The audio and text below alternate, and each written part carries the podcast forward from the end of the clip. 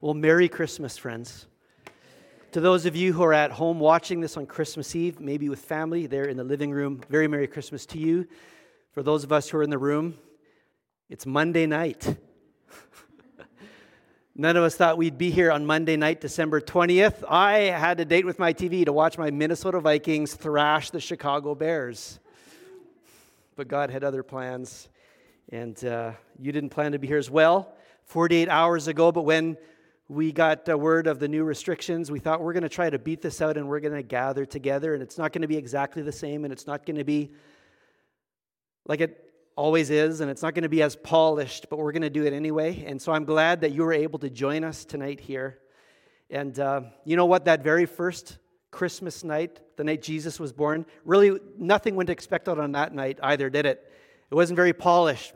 Didn't expect to have that baby in that place, in that town, in that stable surrounded by stinky donkeys and laid in a manger of hay. It wasn't polished, it wasn't expected, but it was beautiful.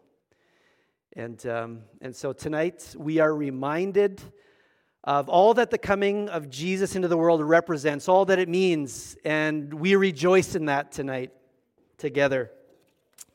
So, a few moments ago, you heard the words of the prophet Isaiah spoken 700 years BC before the birth of Christ, when he said, The people walking in darkness have seen a great light. On those living in the land of deep darkness, a light has dawned. Have you ever walked in darkness? I'm not talking about the spiritual sense. I'm talking about like literally physical darkness. You ever walked in darkness?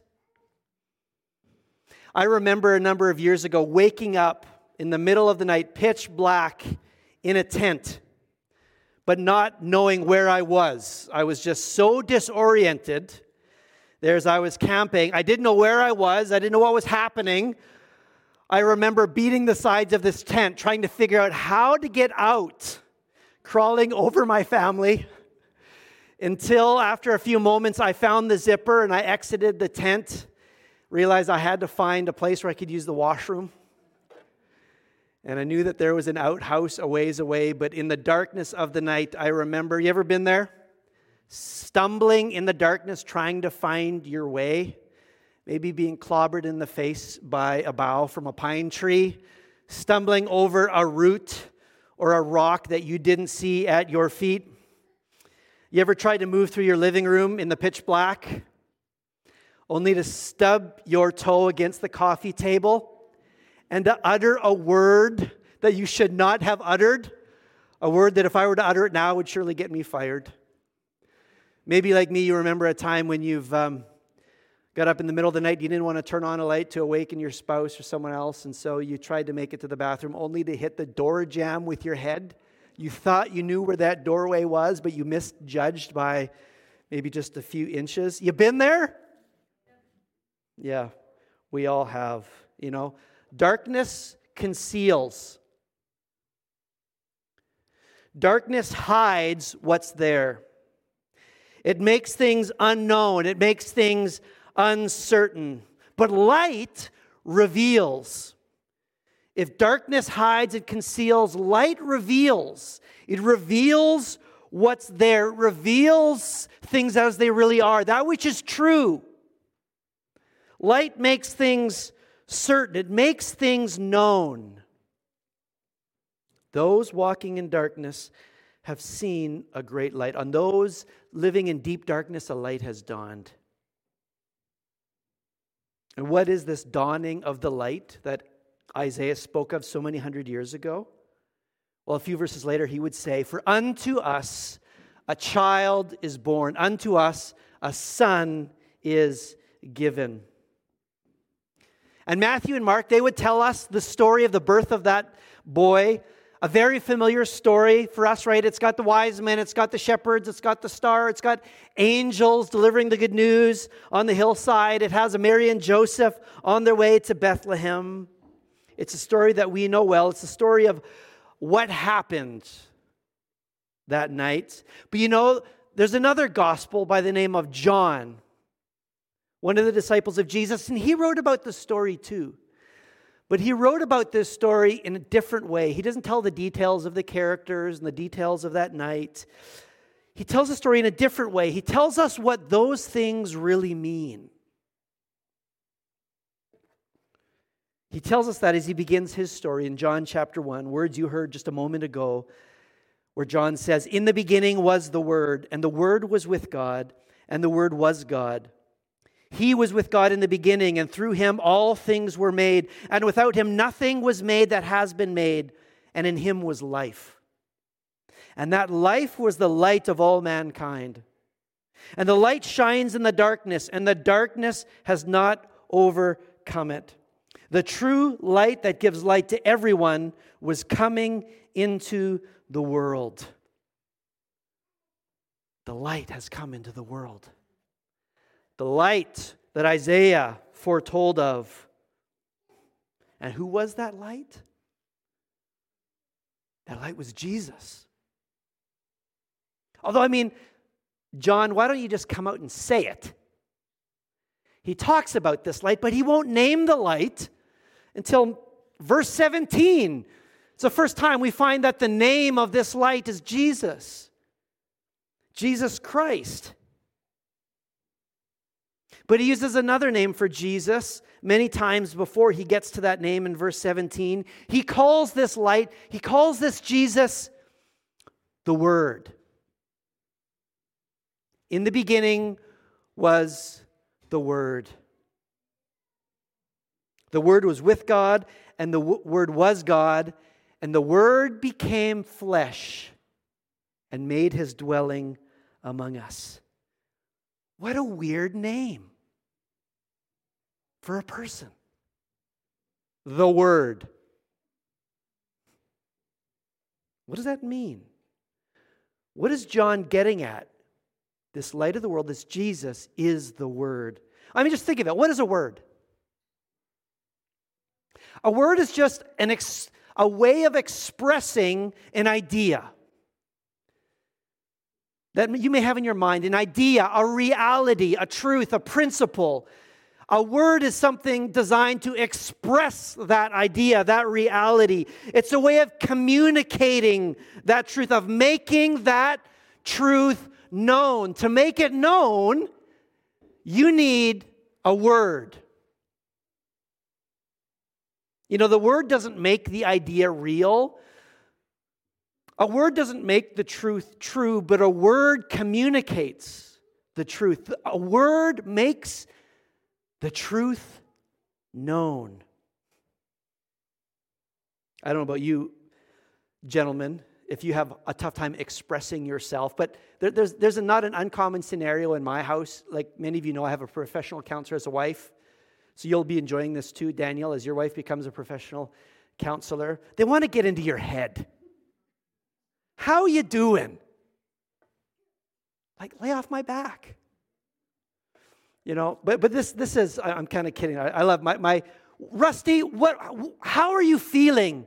Rusty, these new restrictions, how are you feeling?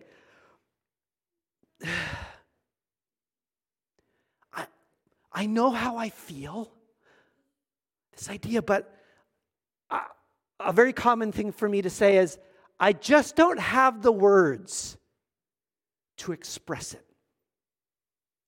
to communicate that which I feel, that which I know and hear, but I just don't have the words to express it so that you can know.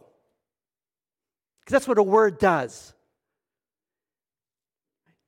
It, it, it expresses and it communicates that which is true and real.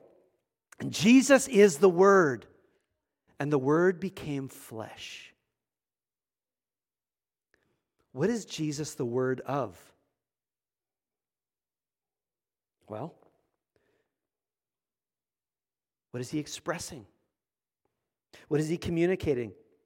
John 1:18 says no one has ever seen God but the one and only Son who is himself God and is in closest relationship with the Father has made him known. Let me read that again. No one has ever seen God but the one and only Son who is himself God and is in closest relationship with the Father who he has made known. What did Jesus make known? God. God. This is how the author of Hebrews would put it Hebrews chapter 1, verses 1 and 3. Listen to these words. In the past, God spoke to our ancestors through the prophets at many times and in various ways. But in these last days, God has spoken to us by his Son whom he appointed heir of all things, and through whom also he made the universe. The Son, that is Jesus, is the radiance of God's glory and the exact representation of his being. The Son is the radiance of God's glory, the exact representation, the exact expression of who God is. God used to speak to us in words spoken by men about what God might be like, but in these days, God has sent his Son so that we may know God in all of his fullness. Jesus is God's perfect self revelation of himself. The Word has become flesh, Emmanuel, which means God is with us. Isn't this incredible? This is what Christmas means. God has come down to us that we might know who He is. You know, Christmas is God, who is the author of life, writing Himself into the story. You know, the character in a story doesn't really know who the author is, who writes them might have some vague sense of who that might be by as he looks around at how the story plays out and the other characters in the story, but, but doesn't really fully know the author who has written his life into being. But Christmas means that God, the author of your life, has written himself into the story so that he may be known. And so many people want to know who God is, don't you? I mean, if there is a God, what sort of God is he like? Is he good? Is he angry? Is he easy to tick off? Is, is he merciful and forgiving? Does he care? Is he apathetic towards my need? Who is God? People throughout time and all around the world Ponder that question every day. Who is God? What is God like? This is the good news of Christmas. The good news of Christmas is we know who God is. We know what God is like because in Jesus, God has expressed himself, He has made himself known. Because in Jesus, we don't just hear about God, teachings about Him, but we see God. We see Him. He shows Himself to us. And isn't that the best way of learning? Someone can tell you what's true, but isn't, don't you get a deeper knowledge if someone just, if you can see it, if they show you? Jesus is God showing Himself. In Jesus, we see that God does not turn a blind eye to sin or to injustice in the world. In Jesus, we see that God is not indifferent to your need, but He cares deeply about your needs, big and small. In Jesus, we see that God cares for the smallest person as much as He does the biggest. He is indiscriminate in His attention and His care and His love. In Jesus, we see that God is merciful, willing, and even longing to forgive and to restore. In Jesus, we see that God is loving, willing even to go to the lengths of laying down his own life on the cross that we, weak, sinful, broken, needy people, may be made whole, may have life eternally. We know God because he has come and he has communicated himself in the person of Jesus. Isn't that good news? You don't have to wonder what is God like? I hope he's like this. I hope he's not like that. We don't have to wonder. We can know because the light has dawned. Jesus has come. Jesus is the light that reveals God in the fullest way. Not only does he reveal a light that reveals who God is, but he's the light that reveals the way in the right relationship with God. Jesus would say in John 3 16, For God so loved the world that he gave his only Son, that who would ever believe in him would not perish but have everlasting life.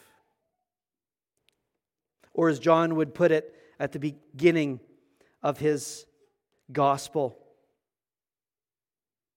verse 12 and 13 Yet to all who did receive Jesus, to those who believed in his name, God gave the right to become his children. Jesus gave the right to become children of God, children not born of natural descent, nor of human decision, or of a husband's will, but children born of God. Yet to all who received him, to those who believed in his name, in Jesus, to believed who he was and what he did for you, for us. Through believing in him, God gave us the right to become his children. So, what does it mean for Jesus to be the Word? It means he is God's expression of himself and his perfect revelation of the way to know God and to be in relationship with him eternally.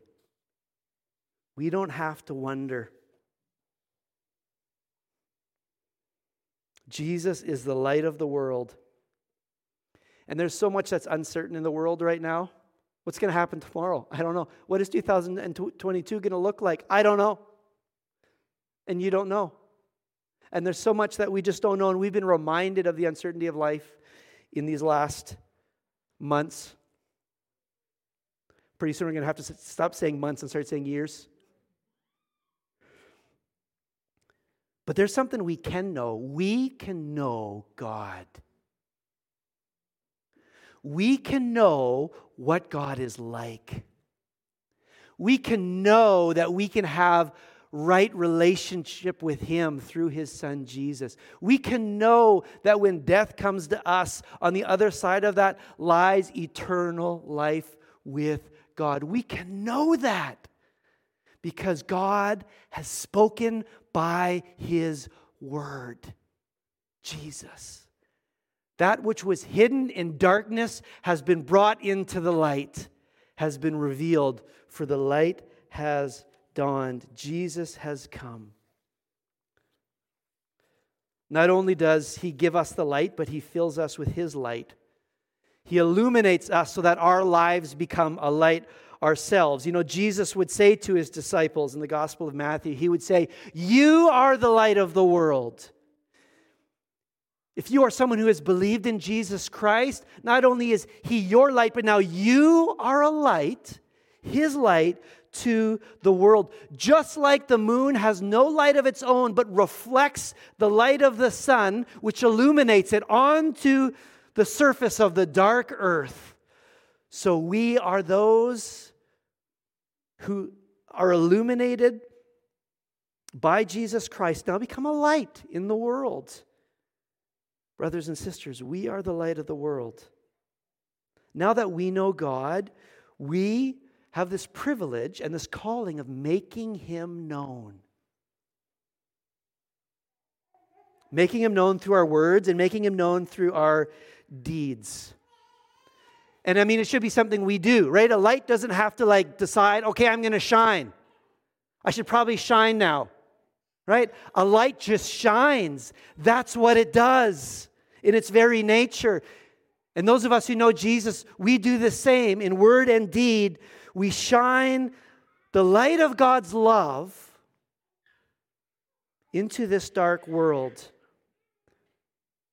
what would that look like? What would that look like in this season for you to be the light of the world?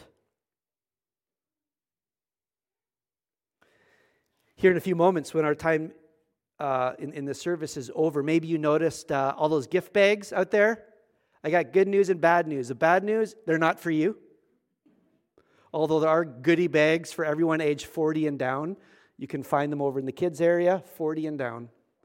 But the goodie bags there, we got, we got 60 gift bags, which, um, if been a part of our church and uh, paying attention the last few weeks, you know that tonight, what we're going to do as a church family is we're, we're going to, uh, here in a few minutes, we're going to take those, all who are, are, have the time and the willingness uh, to go and to grab a few bags and be given some instruction and to go into our community, to communities, and to, to deliver these little bags of blessings to those in our community that maybe just need a little boost, need some encouragement this Christmas season. Here in a few minutes, we're going to be light in that way to the world around us. And um, I thought that was just so appropriate to do that tonight after uh, this last week. Daniel shared with me a story I had never heard. Now, maybe you've heard this story the story of the true St. Nicholas. Did you know there was a true St. Nicholas?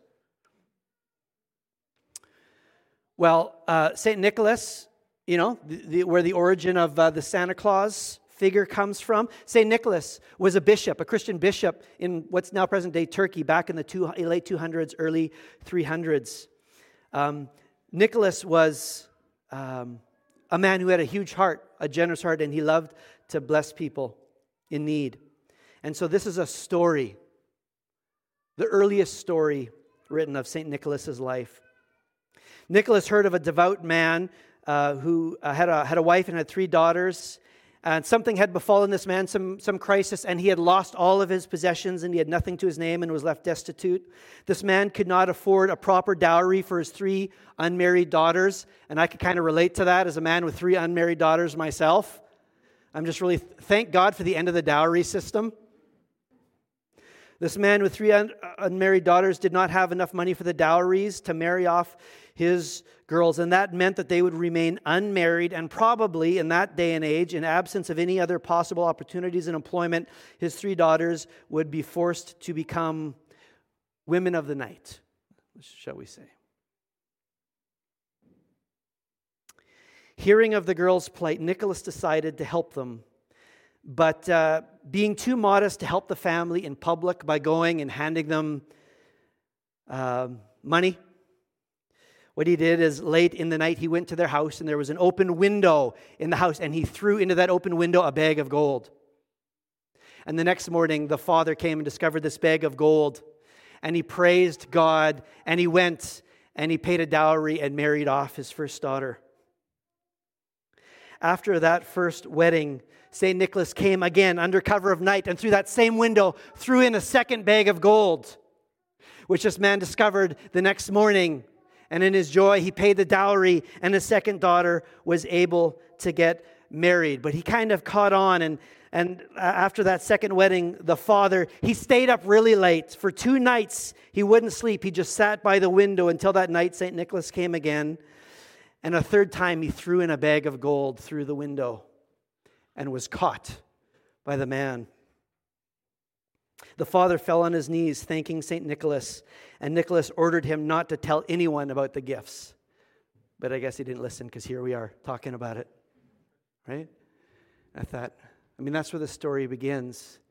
Just a kind hearted, spirit filled follower of Jesus, seeing need and being light anonymously thought, how appropriate is that? Because in a few minutes, many of us, we're going to grab some bags and we're going to head out and we're going to do that very thing. We're going to drive into our communities and we're going to stop at a few places. And I know you've always wanted to ring a doorbell and run. I know you've always wanted to. But this time you're going to do it for good reasons. And uh, we're going to anonymously leave bags of blessing in our communities as we, uh, as one little way of being light to the world. So, uh, friends, now that we know God, it's our job to make hymn known. There's a verse in him we're gonna a carol we're gonna sing here in a a moment. Hark the herald angels sing. there's a verse that says this: "Veiled in flesh, the Godhead see. Veiled in flesh, we see God. Hail the incarnate deity, pleased with man as men to dwell. Jesus." Are Emmanuel. Before we sing that song together and then close with Silent Night, um, and then head out. And again, you can, if, if you want to be a part of delivering these bags, um, just, just go over to that area here, our resource center, and Daniel will be there And um, he'll give you some bags and he'll give you some instructions, and you can go and you can bring that blessing into our communities. But uh, we did call this a Christmas Eve candlelight service. And in normal times, we would, um, we would have all been given a little candle in here. And we would try not to get wax on the floor. And we would hold our little candle, take light from the Christ candle. And um, we would fill this room with candlelight as we sang Silent Night. And it's just one of our traditions, and we love it. But alas, nothing is normal. Sears, you were not given a candle because the candles we ordered two weeks ago arrived tomorrow which would have been fine for Christmas Eve, but they arrive tomorrow. And so we're going to do something thoroughly modern. If you have your cell phone, maybe you've got a light on that. Don't turn it on yet. But as we sing, Hark the Herald Angels Sing, I want you to get your phone ready. And when we're done singing that song together, we're going to sing Silent Night. And as we sing Silent Night out in the foyer, even at home, when you're watching this, and certainly in the room here, why don't you just take that light and hold that high? And we're going to do it 2021 style uh, as a way of saying, Jesus, you are light, and we are now your light in the world. So why don't you stand? And uh, you can get your phone ready as we sing Hark the Herald. But let me pray. God, we just thank you that you have not left us in darkness, just groping around in life, trying to figure out what life is about, trying to figure out why we exist, who we are, what our meaning is.